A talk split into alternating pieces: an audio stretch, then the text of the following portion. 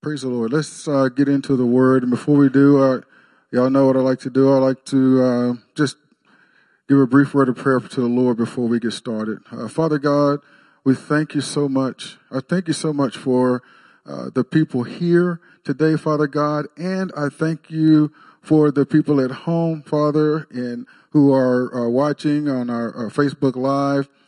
we're all family, and through you, our connectedness to each other through you, we are still congregated together and we're still one big church family in Jesus name. And so, so, so we love you. And Father, as we get into your word, just speak to us, Lord, concerning your word. Uh, uh, convict us that we would regard your word as it is deserving to be, Father God, that it would not, we would not be hearers only, uh, but we would endeavor to be doers of it. Uh, to glorify you in Jesus' name. Amen. Amen. So, uh, uh, we're going to really start in the book of Exodus, chapter 33. That's, that'll be the main uh, passage uh, today. But I'm, i want to talk about the presence of God today and, and how important it is that we, that we acknowledge, acknowledge his presence.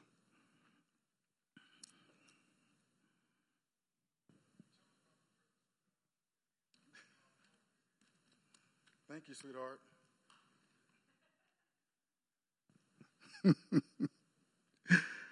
oh, Exodus chapter 33. We're going to start, going to eventually start at the first verse, but before I start there, um, I want to reference a few, I want to make reference to uh, some incidents in, in the Bible. One of them we're going to get to. Um, there are a number of instances in the Bible where groups of people experience the same situation, but their responses differed in those situations. And in some of those cases, the response differed based on whether or not they recognized or acknowledged God's presence with them in that situation or not. And it may seem like that's not a significant deal here, but I want to, I want to emphasize to you that it is. Now, think about Exodus. Think about when Moses went by command of God to go into Egypt and tell Pharaoh, let my people go. Moses went into Egypt. Moses knew that God was with him, right? God, Moses knew that God was in Egypt with him. Now, the children of Israel who had been in bondage for hundreds of years didn't necessarily know that. And Pharaoh sure didn't know that, right?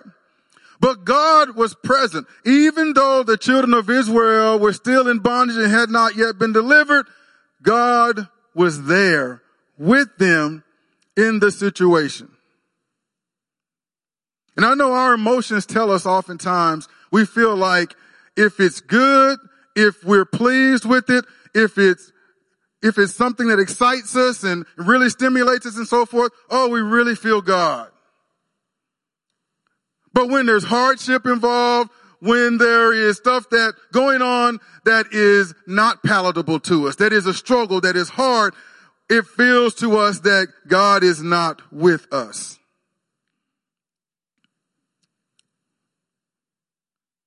But I want to encourage you today to not allow the emotions to be our preachers. Not allow our emotions, our emotions declarations to be the thing that we place our faith in, but that we remain rooted in the truth of the word of God. Psalm 139 says, where can I go from your presence? I can't go anywhere. If I go to heaven, you're there. If I go underground, you're there. If I go up to the uttermost parts of the earth, you're there. I, I can't go anywhere where the presence of God is not. He's everywhere all the time. Right? So, so if that is the case, then he's with me in whatever I encounter, right? He's with me wherever I am. He's with me. His presence is with me while I'm contemplating whatever decision that I'm about to make. And I tell you what, if I had thought like this during some of the decisions that I made in my younger life, I'd have made different decisions if I'd have thought, you know what, God's here. Acknowledging the presence of God can have a tremendous effect on our psyche, a tremendous effect on our mindset as we're considering the issues of life that we're confronted with. And I say it's, it's critical to our walking with God. Through the things that we have to face in life. So he's called us to be not of the world, but he still called us in it, right?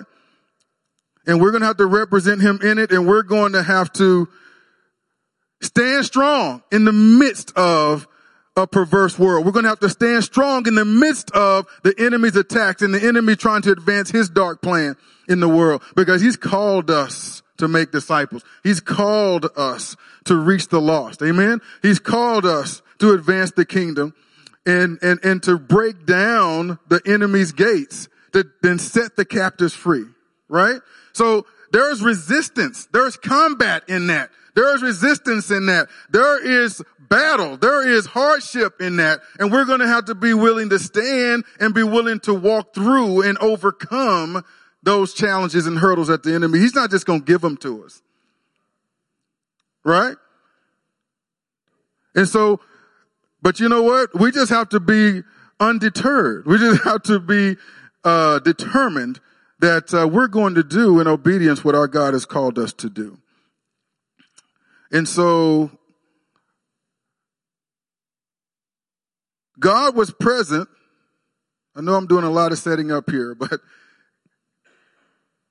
before we get into uh, chapter 33, remember this follows the deliverance of the children of Israel the parting of the Red Sea, destroying Pharaoh's armies.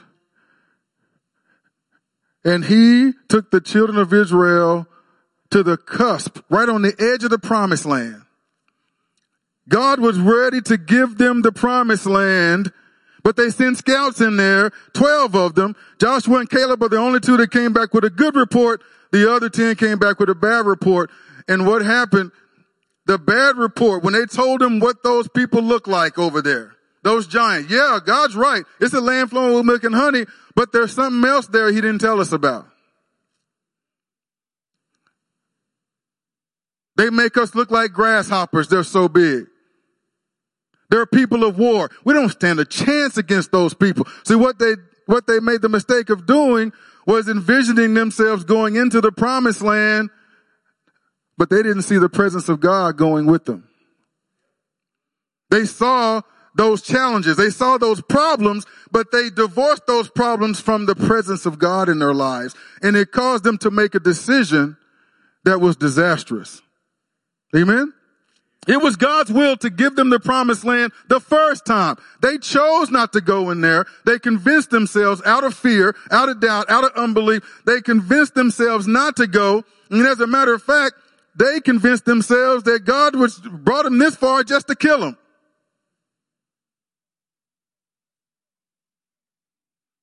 Don't act like you haven't thought that sometimes. Felt like God brought you somewhere and then things get real hot and you feel like he's abandoned you. But he'll never leave us nor forsake us.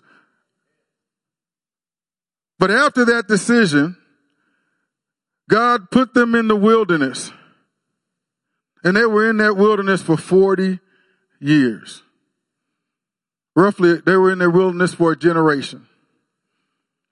You know, and I really feel like what I get out of this, why did they have to go there? Why did they have to go there for 40 years? What was the purpose of putting them there?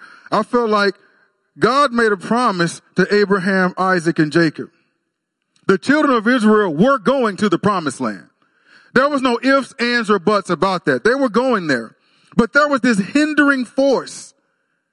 This hindering force. These people that had known slavery, bondage, hardship. They'd known, they'd known a life without God, without walking with God their whole lives. And here is God wanting to walk with them. He want, wanting them to walk with him. He's wanting to lead them into the fulfillment of the promise. And yet you've got this, this, this generation that's bucking against him the whole time because they don't know what it is to walk with God. They don't know what it is to live a life where you're trusting with God. And you know what? He took them into the wilderness. Guess what? That, that hindering force, again, a generation mostly died off in that wilderness. And what came up in its place? A generation that grew up knowing nothing but the provision of the Lord, knowing nothing but God, walking with God and trusting in God and allowing God to bless them and provide for their needs. God being their mighty power. So, so, so they were a little bit more familiar with being able to not see themselves in their weakness, but to see the strength and might and power of their God, who didn't even allow their shoes or their clothes to wear out in 40 years. Who fed them manna from heaven, who made sure, uh, who made sure that they had food, clothing, shelter, and that they were protected.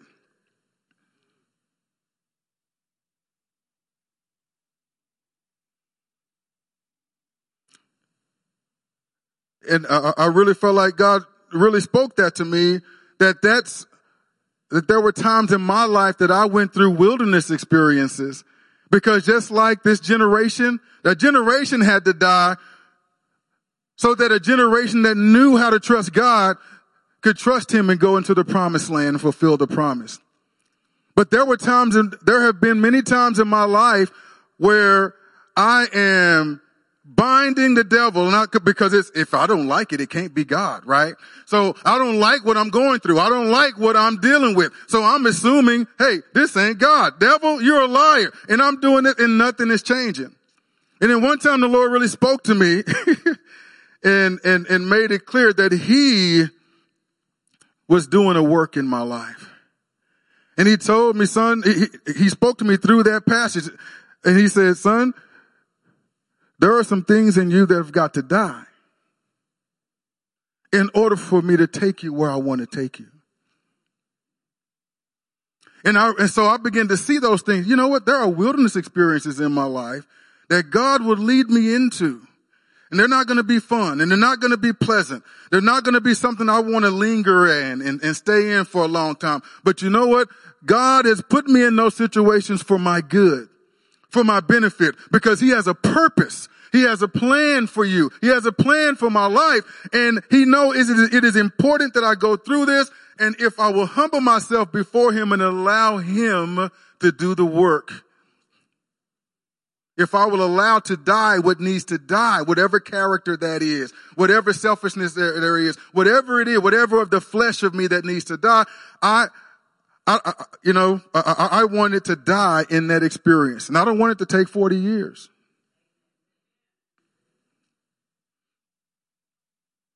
So I would encourage you, I would encourage you, one, don't believe that God isn't with you, because even in that wilderness, God was with them. He sent them there for 40 years, but he was with them there for 40 years. Don't make the mistake of believing that God isn't with you in your hardship, in your trial. Don't make the mistake of, don't make that mistake. Usually that's our flesh talking. You need to bring that flesh under subjection and remind yourself of what is true and right from the word of God. Are you hearing me? And so, now, and I'm sorry, I see some people fanning and every, that have been fanning and so forth. You see, I'm already sweat. The AC was not turned on. It's turned on now. Thank you, Johnny.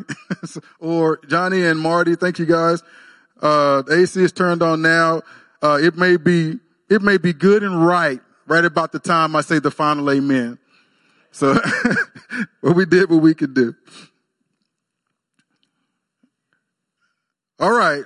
So, now the hindering influence has died. Now a new generation has raised up.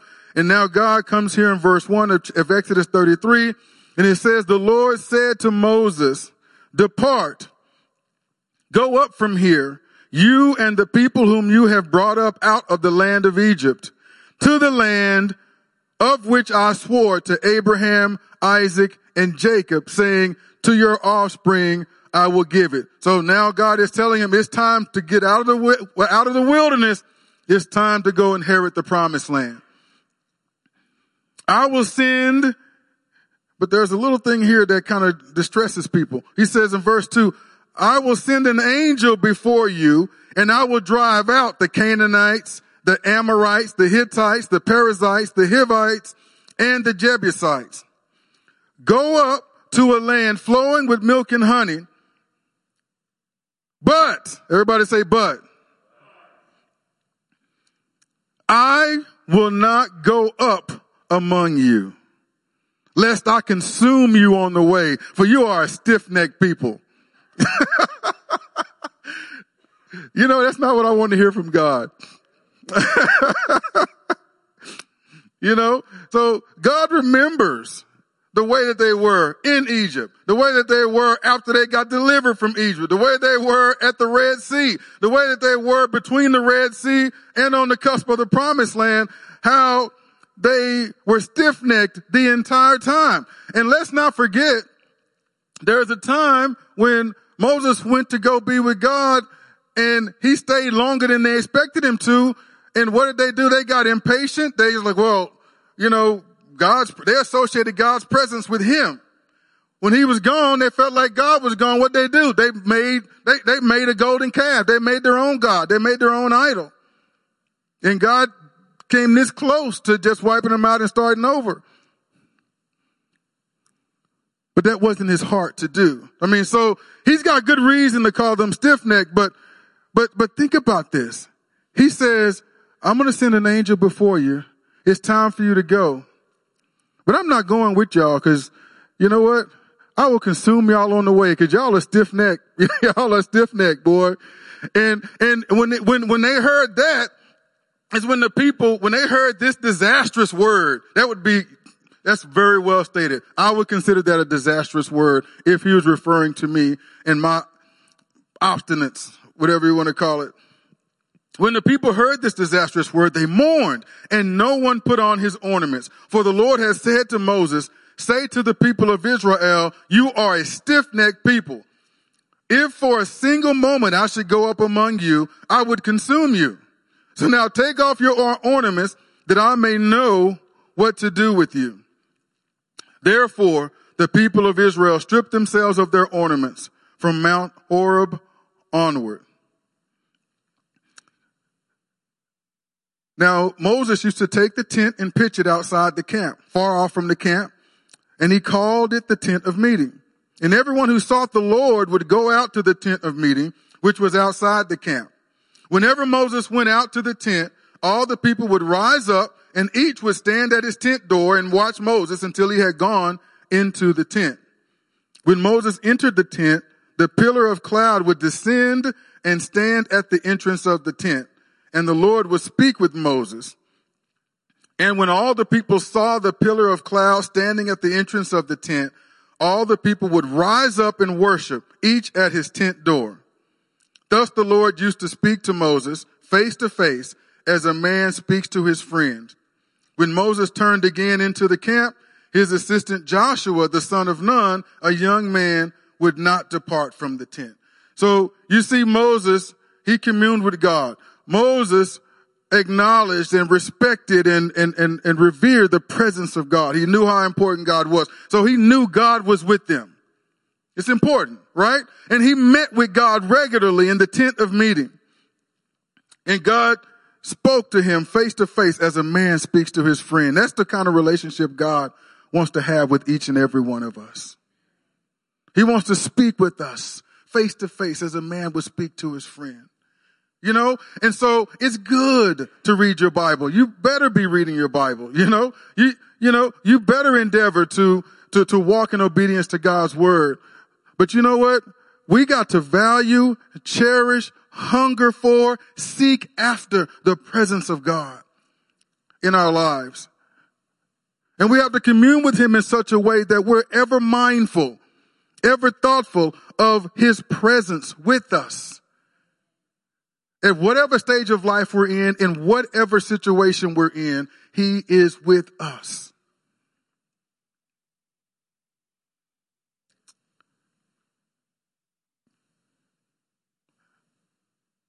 Moses said to the Lord, see, you say to me, well, Moses was real with God, man. See, you say to me, bring up this people, but you've not let me know whom you will send with me.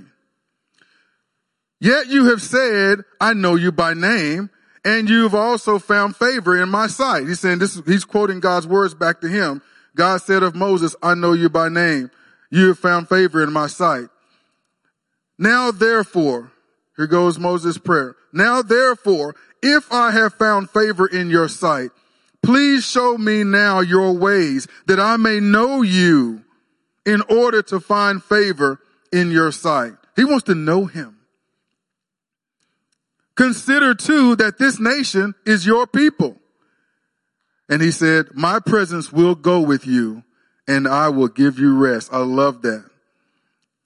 That's the cry of Moses' heart. Lord, I'd rather be in your presence. I'd rather remain here in the wilderness in your presence than to go to the promised land without you.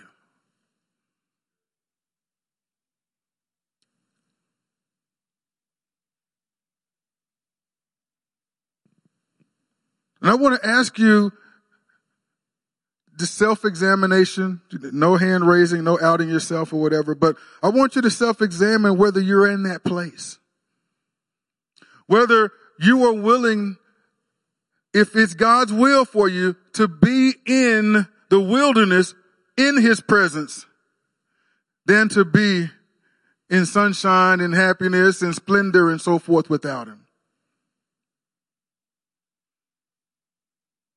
There are a lot of pursuits that we have in life, but and and and uh, those pursuits in and of themselves are not bad, unless they warp our perspective, and those things become more important than God.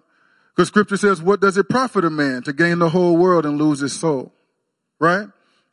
And so, uh, apart from Him, we are and can do nothing. So Moses' heart appealed to God and God said, my presence will go with you and I will give you rest. And he said to him, if your presence will not go with me, do not bring us up from here. For how, man, this is so awesome. For how shall it be known that I have found favor in your sight, I and your people? Is it not in your going with us so that we are distinct? We are distinguishable. We are peculiar. Is it not in that you, uh, is it not in your going with us so that we are distinct, I and your people from every other people on the face of the earth?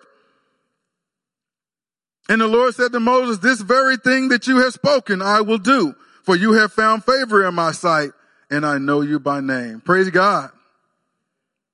Praise God. And so it is critically important that we learn this from him. Hello, hello, hello. Hey, I'm back. Praise the Lord.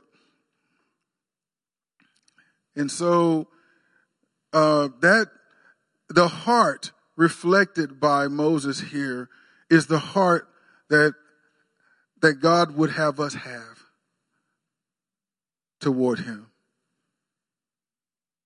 I value your presence, God. I, I, I cherish your presence. I, I crave your presence. I, I seek your presence. So much so that I would rather be in the wilderness or hardship with your presence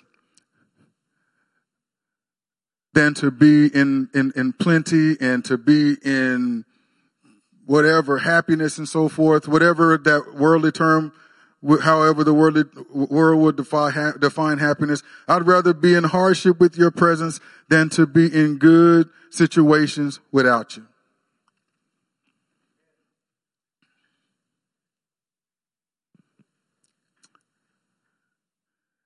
You know, as I was there we go.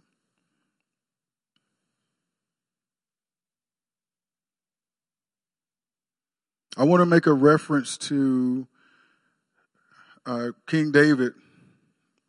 Very familiar passage. Uh, I'm not, not going to have you go there. I'm not even going to reference the passage. I'm just going to talk about the story. Everybody knows about David and Goliath, right? We learned that in, in, in Bible school, Bible study, in uh, children's church and so forth.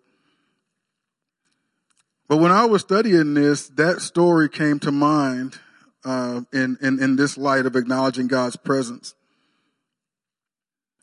You know, uh, if, if I haven't said it uh, specifically, I'll say it now. The presence of God must be acknowledged, one, and responded to. Properly responded to as well. And so, when you think about it, David comes on the scene.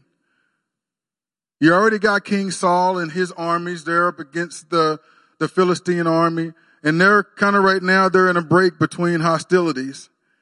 And an offer was made by the Philistine champion Goliath that was often done back then. You know, the, the two combating armies, you know, that, they would get together and they would be like, well, you know what? Let's try and spare all this unnecessary loss of life. You know, Let's just get our best guy. You get your best guy. They fight against each other and whoever wins, they're declared the winner and the other one is declared the loser. So it wasn't uncommon for such a, an offer to be made. But Goliath comes out and he's their champion and he is an imposing guy. I mean, he's over nine feet tall. He's, uh, he's just, he's a monster. And so he's mocking the armies of Israel. He's taunting them. He's mocking their God. And he's saying, bring out your champion to fight me. Now, David wasn't, little David, I'm just gonna call him little David.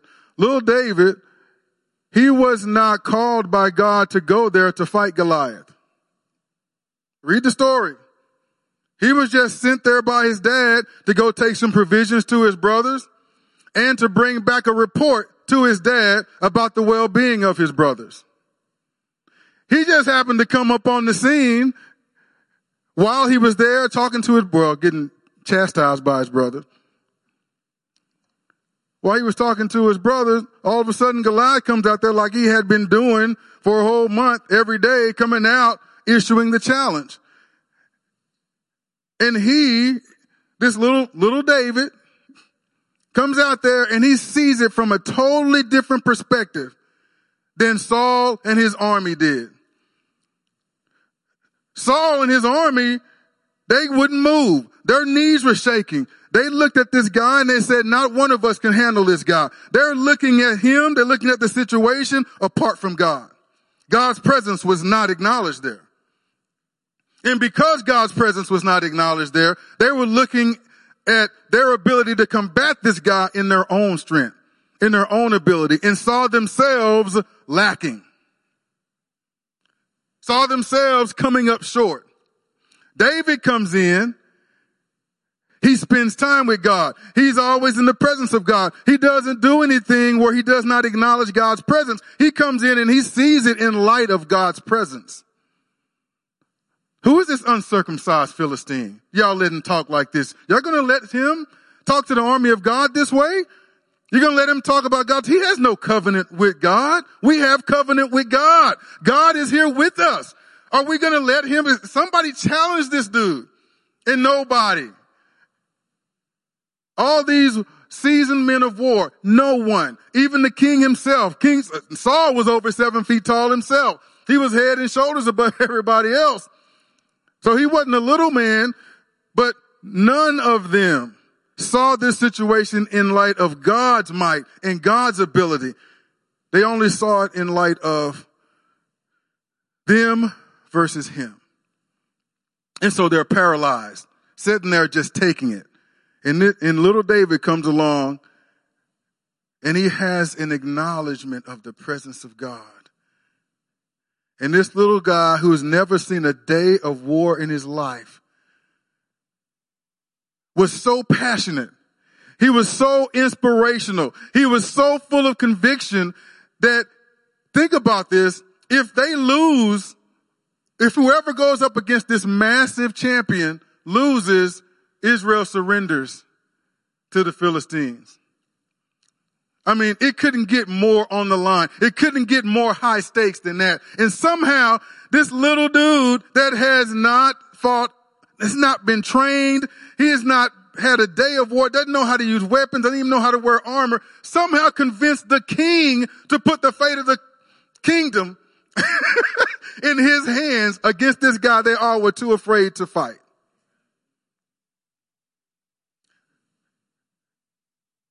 Put yourself in the seat of the king and imagine what it would take for you to be convinced to let that guy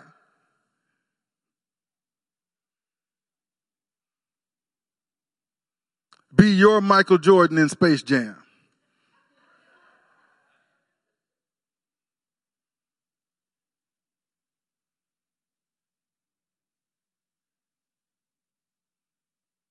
I think a lot of people got that one. No, but think about that. It, it, this was all on the line here. And somehow it's like, man, look at how much conviction, something about him must have convinced Saul that this little guy could do it. And I, I would bet that Saul got convicted to a, to, to a degree. He knew he, he wasn't there. He didn't have that faith. He didn't acknowledge God where he was. He already struggled in his walk with God, but he knew there was something about this kid. He was peculiar. He was, he was different. He didn't talk like everybody else. He didn't see things like everybody else. He knew full well what God could do. Now, David did in his appeal, he said, look, I, I've defeated a lion and I've defeated a bear. You know, and I tell you what, this, that guy over there, his head is coming off in, in, in, the name of the Lord today. So he's like, basically he knew the Lord will give me victory over him. He knew who fought for him. He knew who his victory was, was centered and rooted in. And so he showed no doubt. He had no doubt as to what the outcome would be. And so he could argue with with conviction in asking the king for permission to allow him to step up in, into the void that no one else was willing to step into. Are you seeing that? Or you're hearing that rather? We didn't go there. And I want to point out to you, God was present in that situation before David showed up. I want you to think about that. He was there before he showed up and took off Goliath's head. His presence just wasn't being acknowledged before David showed up.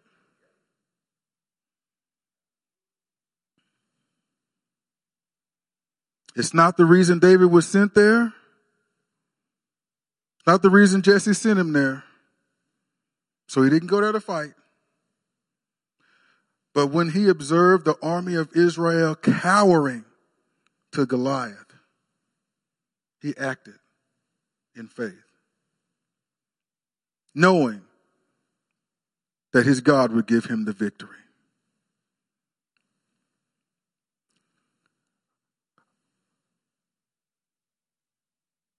I want you to go to Psalm 23.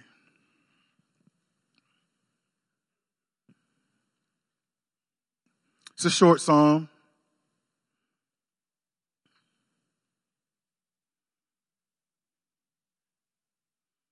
But a very familiar one.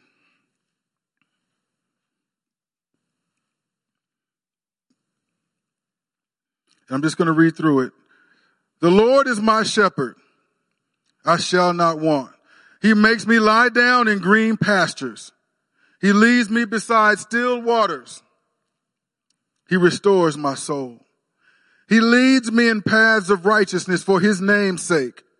Even though I walk through the valley of the shadow of death, I will fear no evil, for you are with me as presence. Your rod and your staff, they comfort me. You prepare a table before me in the presence of my enemies. You anoint my head with oil. My cup overflows. Surely goodness and mercy shall follow me all the days of my life, and I shall dwell in the house of the Lord forever.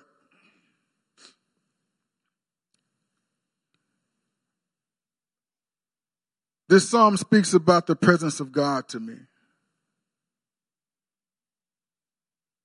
There's probably not an exhaustive list of what it speaks about, but in this context, it speaks about the presence of God, the power of his presence, the provision of his presence.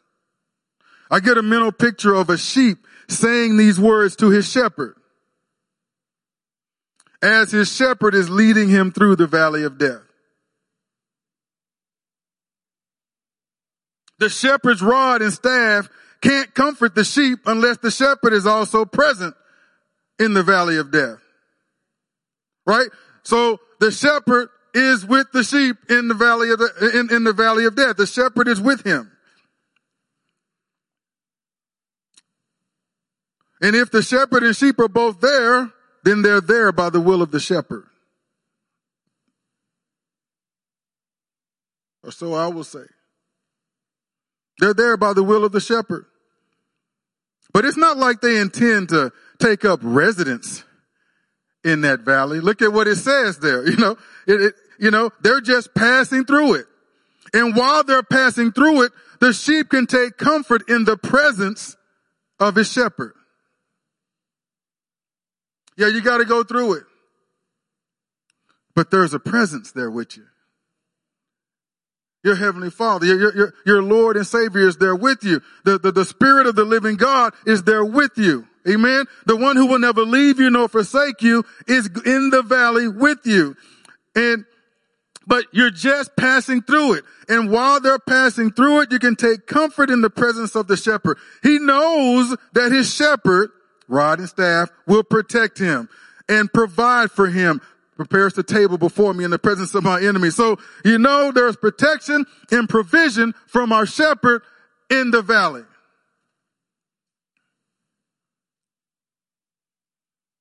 And that protection and that provision, he will continue to provide along the way as you're walking through that valley of death. You see, and I want to encourage you because some of you may be going through some hardships right now. And, and, you know, we're, we're in a situation now that with the, with the COVID thing that's gone on, um, for, uh, for, for months now. And, and who knows where it's going to go from here. But you know what? Our God wasn't surprised by it. He's not overwhelmed and intimidated by it. And you know what? He his name is above its name. Amen. And so, and his authority supersedes, his, his, his, his authority rules over even it. Amen. And so we're in good hands. So even though we're in this valley, we're not in this valley solo. We're not in this valley alone. We're in this valley with our great shepherd. Amen. And so we can trust God that He will protect us and He will provide for us while we're in this valley. You see, the valley of death is not a never ending place. There is an other side. You ain't got to say amen, but are you hearing me? You know, when you're in it, it may seem like it'll never end, but there is an other side to the valley of death. There, there, there, there's an other side. We can and will get to that other side. Our shepherd would lead us through it to the other side. There is, there is overcoming. There is victory. Amen. Now, it requires endurance and, and perseverance, and there's some things we'll have to put up with along the way. But, but whatever we encounter, God's there. If the enemy shoots his arrows, he shoots those darts and so forth, that shield, that protector is there. If there, if there is lack or want and there's need there, then his provision, he'll make a way. And so we can trust him in it in that his presence should be a comfort to us. Like the, the presence of the shepherd is a comfort to the sheep. Yea, though I walk through the valley of the shadow of death, thy rod and thy staff comfort me. Well, if the rod and staff were just laying there with no shepherd wielding them, it wouldn't be any comfort. So the rod and staff are in the shepherd's hands. So if protection or provision or guidance is needed, I can trust that my shepherd's going to get me through this valley. Are you hearing me? Imagine. I, started off by saying there are some decisions in my life that I, I, I kind of wish I had back. Imagine how different some of our actions or decisions would be if we but first acknowledged the presence of God in our lives, the presence of God in the midst of that situation.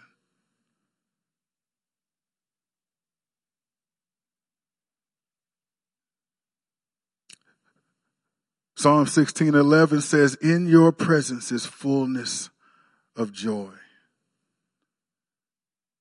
That comes with God's presence. You know what? I want joy.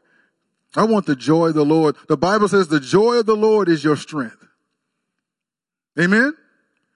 And so I want the fullness of joy that can only come in his presence. Matthew 28 verses 19 and 20, familiar passages. Uh, go therefore and make disciples of all nations, baptizing them in the name of the Father and of the Son and of the Holy Spirit, teaching them to observe all that I have commanded you. And behold, I am with you always to the end of the age. Amen. So again, your emotions, your feelings, in these situations may tell you a different story. But I want you to remind yourself against the, uh, uh, uh, of the truth of God's word. What did God say? When, when, when Satan tries to come in and plant those thoughts in your head, say your God has abandoned you. You're all alone in this valley of death. Where is your God? Then you need to be able to speak the truth, wield the sword of the spirit, the word of truth, and tell him, my God is right here in the midst with me as is his protection, as is his provision. I'm in the valley of death right now, but that, this is not my permanent home. This is not my residence. This is just a throughway. I'm on my way to God's purpose and plan for my life. I've got a place, I've got a place that God has marked out for me to go and I will get there. In Jesus name. I will get there. I, I may have to go through the valley of death to get there, but I'm getting there. Okay. This will not be the death of me. This will not be my defeat because my God is already giving me victory over you. Amen. And so, and so we need to speak to the enemy and we need to, we need to combat those lies that he tries to plant in our minds. John 14, 16, Jesus says, and I will ask the Father and he will give you another helper to be with you forever. Amen. Even the spirit of truth, whom the world cannot receive because it neither sees him nor knows him. You know him. Amen. You know him for he dwells with you and will be in you. Amen. And so I want to encourage you today. Let's acknowledge the presence of God in wherever we're at and whatever we're in and so forth, you know, and, and I, I don't think I'm going to be stepping on any toes on anyone in here though, but, but, uh, this is a little extra. No, but let's just be focused on the presence of God. Let's focus on what is, what is pleasing to, to the heart of God. Uh, uh, uh how can I just walk in obedience to Him and, and, and trust Him as I walk in the faith, the measure of faith that I have? You know, we have some people here today. All right. And uh, who love the Lord, who are precious members of this new covenant fellowship family and, and, and, and, and, and, and other churches that are represented here today and so forth. We have, uh, uh, precious members of the family of God here in attendance today. But you know what? We also have precious members of the family of God that are watching on Facebook right now who don't feel comfortable being here. Now, I would challenge us not to waste our times judging one another from different sides of the uh, pandemic fence.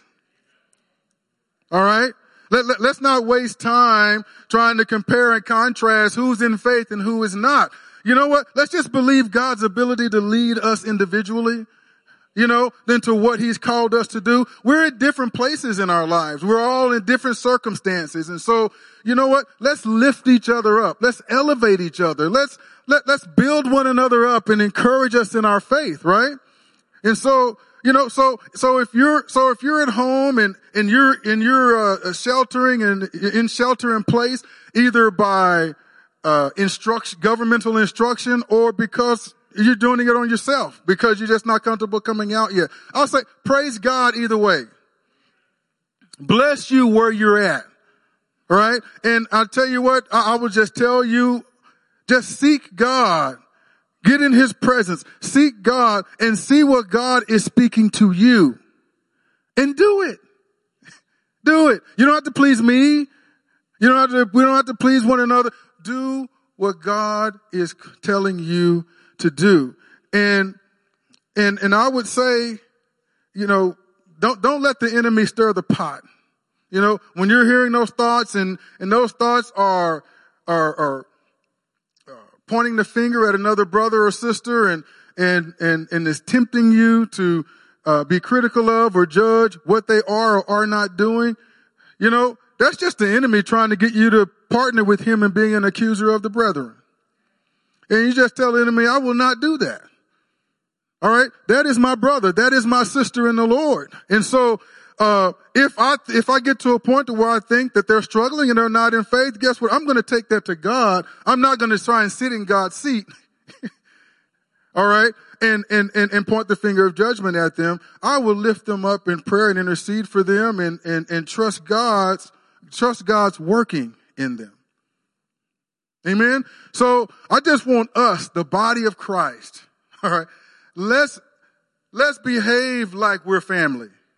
Let's, let's regard one another like we're family and we really love and care about each other. That we all serve the same heavenly father. That we're all of the same spirit. That, that, that we are in the spirit of unity and the bond of peace. That it does exist within the body of Christ because you know, that is a distinctive quality. That is a peculiarness there that we can go across denominations. We can go across different fellowships and we can, and we can love one another as God commanded us to love one another, even those we might disagree with on some issues and so forth, because we are in the same body. We're saved by the same Savior, Jesus Christ, His precious blood on that cross at Calvary. We have the same Heavenly Father. The same Spirit that raised Christ Jesus from the dead dwells in us. Amen? And and, and scripture says that by this shall the world know that you are my disciples if you have love for one another. So if you're tempted in any way, you know, if you're at home and you think we're a bunch of idiots for being out here, or if you're out here and you think that people are not being in faith and they're cowards for not being out here and so forth, if you're tempted in any way, just just realize that that's not loving one another. You know, let, let's reject that. Let's renounce that. And, and, and let's just, uh, let's just go before God and, and give it to God and, and, and decide that we're determined that we're going to obey God in esteeming others and loving the brothers and sisters in the Lord. Amen. We're not going to partner with the, with the enemy against our own brothers and sisters in the Lord. I want to ask you to stand as I close in prayer. Yes, ma'am. Mm-hmm. I don't have anything. Uh, the Lord gave me a word. Um, he said, Yes, we are in a wilderness, and it's not the same trip for everyone. Yes, it's a refining fire. I desire to consume you with my love for my plan and purpose. Yes, this is a shaking. I shake my church body first. But have no worry and have no fear. Choose each day who you will serve. Hallelujah. Amen. Thank you, Eloise. Thank you. Man, God is good. That's a great word. Thank you, sister. Thank you, Lord. Hallelujah.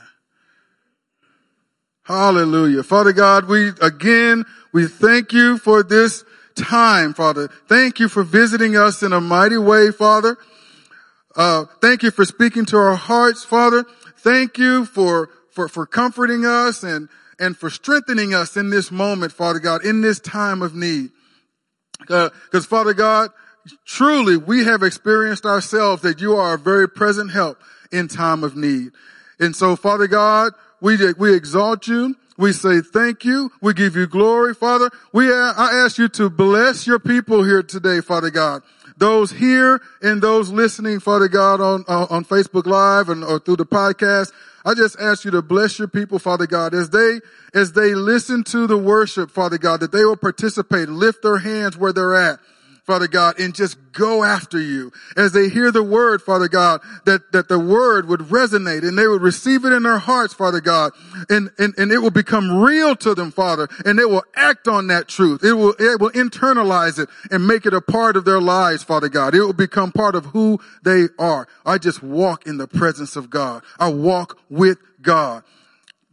I walk in the way of the Lord. And I love my brothers and sisters. I love others. Uh, if, if I'm going to wear a mask, even if I'm not afraid of COVID, I'm going to wear a mask when I'm out and about because I don't want to be a stumbling block to those who have that, who have that fear. I don't want to be a stumbling block to those who are out there working on the front lines.